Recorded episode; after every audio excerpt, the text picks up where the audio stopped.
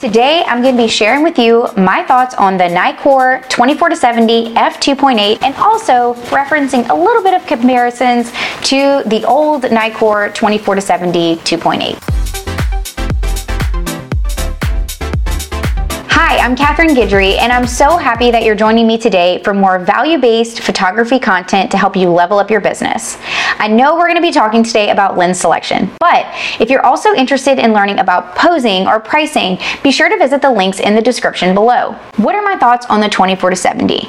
First and foremost, I feel like I should say that this is my most versatile utility lens. This is like if you're on the softball team and you're trying to figure out who's the most versatile player, it's this one. The reason for that is because this lens has what's called a fixed aperture. That means that no matter if you're at 24 at the most zoomed out, or if you're at 70, the most zoomed in part of the lens, it doesn't matter. Your aperture can still be set to 2.8. This is really great where there's less light because in a non-fixed aperture lens, say you are at 24 and then you zoom out, maybe your aperture here was 4, but now all of a sudden it's at 5.6 and your camera's not letting in as much light. That's a big difference. I really love that this is a fixed aperture zoom lens and it's really good quality. In regards to the old 24 to 70 compared to the new one, they're pretty close in weight, so I don't really necessarily feel like there was a whole lot to gain in terms of upgrading.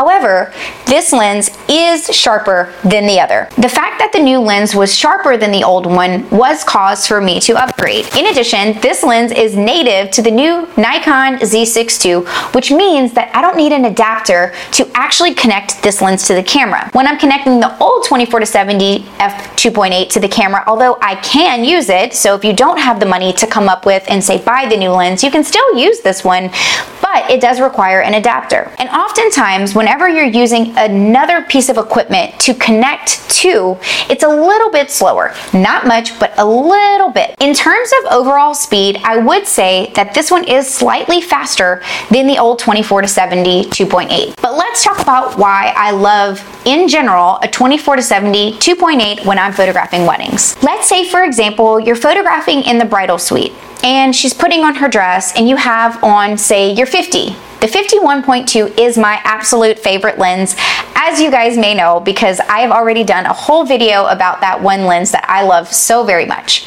However, this still wins the race for versatility because if I am in a very sentimental moment or a very fast paced moment, or maybe a moment that I just don't want to interrupt, if I have this lens on and I am all the way back as far as I can be when I'm photographing, I don't have to ask them to stop what they're doing for me to switch lenses and put on another lens. Maybe it's a wider prime or another zoom because I had the 50 on my camera. Instead, with a lens like this, I can simply zoom out a little bit. It's not gonna necessarily be my ideal focal length because my ideal focal length is 50 millimeters all day, every day. That is my favorite focal length all the time. If I'm photographing with this one and I absolutely need to get wider, I can without having to switch the lens. That leads me into the point of why I photograph with this lens primarily during ceremony. I have actually been in that situation where the bride is walking down the aisle and I have a fixed prime lens on my camera and then all of of a sudden I can't back up anymore, or there's a bridesmaid that's standing behind me as the bride's walking down the aisle. In that situation, when that happened, I panicked because I couldn't back up anymore, and I really wasn't able to fully capture the moment that the dad handed her off as well as I wanted to. In those situations where things are moving really quickly and you don't necessarily know what's on the horizon,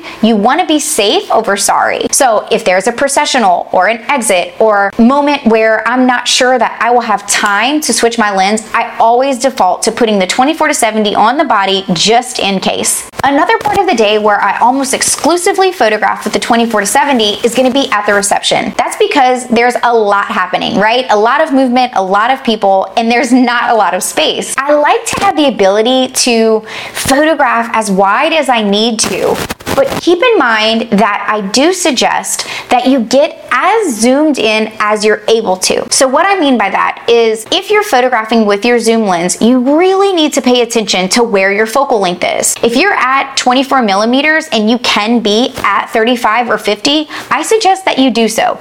Go ahead and zoom in. You're gonna get more of an editorial, real life feel to the images that you're photographing. What happens whenever you're photographing at something like 24, you start to stretch your subject. So I see this oftentimes a lot whenever I hire a new second or third shooter. One of the biggest mistakes I see when they're photographing with the 24 to 70 is that they're photographing really close to their subject and very zoomed out. So when you're photographing a detail, like for example, arrangement on a table, and you're super close and you're at 24 millimeters, that arrangement is going to look distorted. It's going to look stretched. Whereas if you step up and zoom in to 50 millimeters instead, that same arrangement is gonna look more compressed and a lot more true to life in the way that your eye sees it. Traditionally speaking, your eye sees at about 50 millimeters. So the most difficult part of using a zoom lens is that a lot of times you aren't paying attention to where you are in terms of focal length. This requires practice. It requires discipline and it requires you going back to your images and comparing and seeing what the difference is so that you know it's worth it to zoom in when you can. The last thing that I will say about the 24 to 70 is that if someone came to me and said, Kat,